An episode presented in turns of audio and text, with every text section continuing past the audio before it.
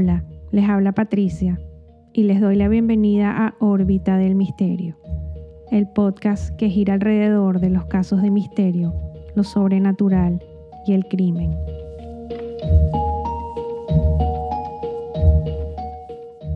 El misterio de Amy Carlson, la líder de la secta Love Has Won.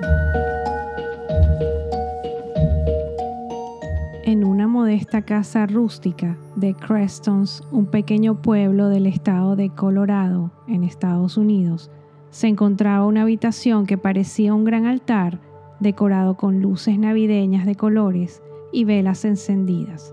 Justo en el medio y sobre la cama se encontraba el cuerpo de una mujer dentro de una bolsa de dormir.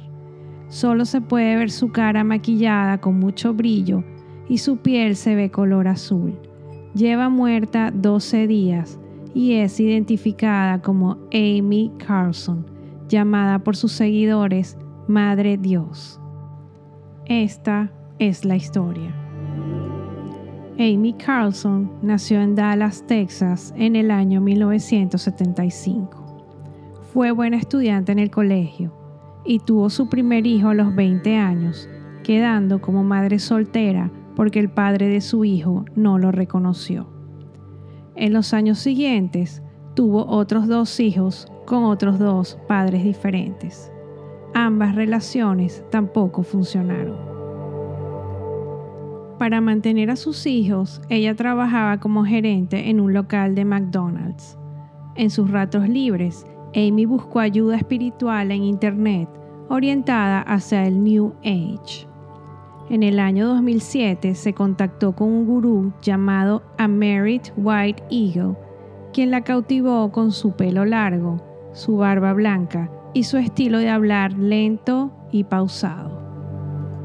Durante ese tiempo, Amy decide participar en varios foros espirituales. Es allí donde ella encuentra un equilibrio y apoyo luego de los difíciles años como madre y trabajadora. Pasaron varias semanas y una noche mientras cenaba con su madre y sus hermanas, Amy se levantó de la mesa sin decir nada, se retiró y no volvió nunca más abandonando a sus tres hijos y al resto de la familia, su trabajo y su mundo anterior. A partir de ese momento ya no volvería a ser Amy Carlson. Pasó a ser Madre Dios, líder de la secta Love Has Won. Amy estaba convencida de su conexión espiritual, asegurando ser un ente divino con propiedades curativas y de sanación afirmando haber reencarnado en vidas anteriores como Juana de Arco y Marilyn Monroe, y ser la elegida para recibir mensajes del actor Robin Williams, quien murió trágicamente años atrás. En los cultos o sectas, los líderes son personas carismáticas que tienen la facilidad para influenciar a otros a seguirlos a través de un lenguaje específico sufren de trastorno narcisista de personalidad.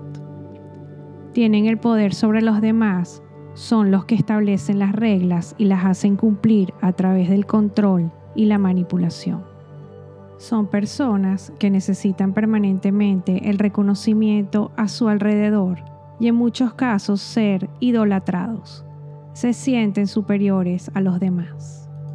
En su condición de gurú, y líder de la secta Love Has Won, Amy inició su actividad con transmisiones en vivo, con largas charlas sobre la salvación y los cambios de las energías, promoviendo la venta de los aceites, suplementos vitamínicos, velas y el producto más importante llamado plata coloidal, un líquido con fragmentos de plata que milagrosamente curaba, según ella, todos los males imaginables. Lo que llamaba la atención en esas transmisiones y atraían más seguidores a la secta era el mensaje de que había que rendirse a la luz y unirse a los cambios energéticos que cambiarían el mundo, mostrando durante esas transmisiones un ambiente en la casa de amor, con mucha energía, gente joven, mujeres hermosas y el consumo de alcohol y sustancias ilícitas todo el día. Los fieles seguidores esperaban impacientemente el inicio de la transmisión para conectarse. Todos se sentían que su líder, Madre Dios, era su guía espiritual y nunca los abandonaría. Pero con el tiempo y la llegada a la casa en Colorado de la nueva pareja de Amy, un ex convicto llamado Jason Castillo, llegó la caída lenta e inevitable de Madre Dios. Su llegada alteró el clima de la comunidad, afectando la armonía y la convivencia dentro de la casa.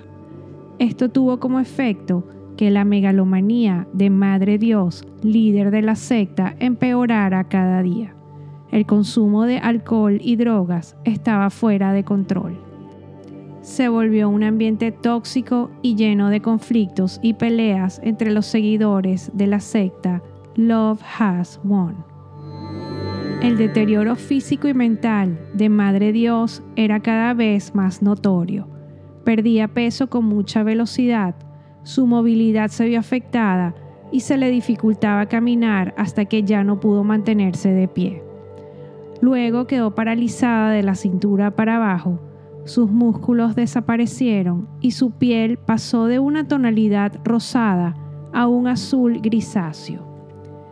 Ella creyó tener cáncer, pero sus discípulos atribuían su debilidad y sus dolores a que ella absorbía los males del mundo y los sufrimientos del resto de los mortales.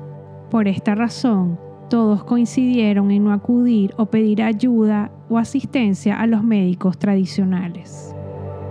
Le daban a su líder dosis de plata coloidal, que cada día ante su empeoramiento aumentaban. Su final era inevitable, pero ninguno de los seguidores pensaba en la muerte. Ellos pensaban que solo sería una transformación. A su líder Madre Dios le estaba llegando el momento de la ascensión. Ella murió en su cama el 16 de abril del 2021. Los miembros de la secta llevaron su cadáver a acampar a Oregon. Según ellos, había que esperar que alguno de los emisarios de luz como Jesús, Robin Williams u otro mensajero de otra dimensión vinieran a llevar su cuerpo hasta el cielo. Cuando se cumplieron 10 días de la muerte de Amy, el grupo decide volver a la casa de Colorado, atravesando cinco estados en el carro, con el cadáver de Diosa Madre en estado de descomposición en el asiento de atrás.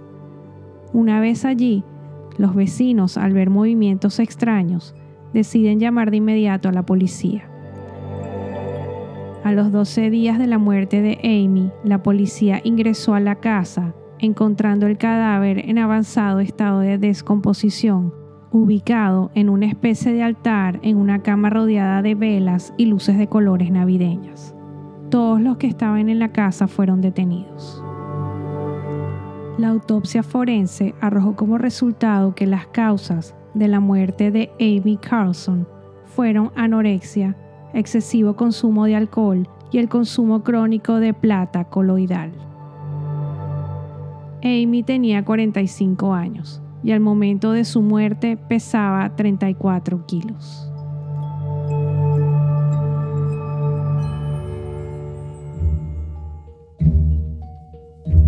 Y así llegamos al final de este episodio de Órbita del Misterio, un podcast que gira alrededor de los casos de misterio, lo sobrenatural y el crimen.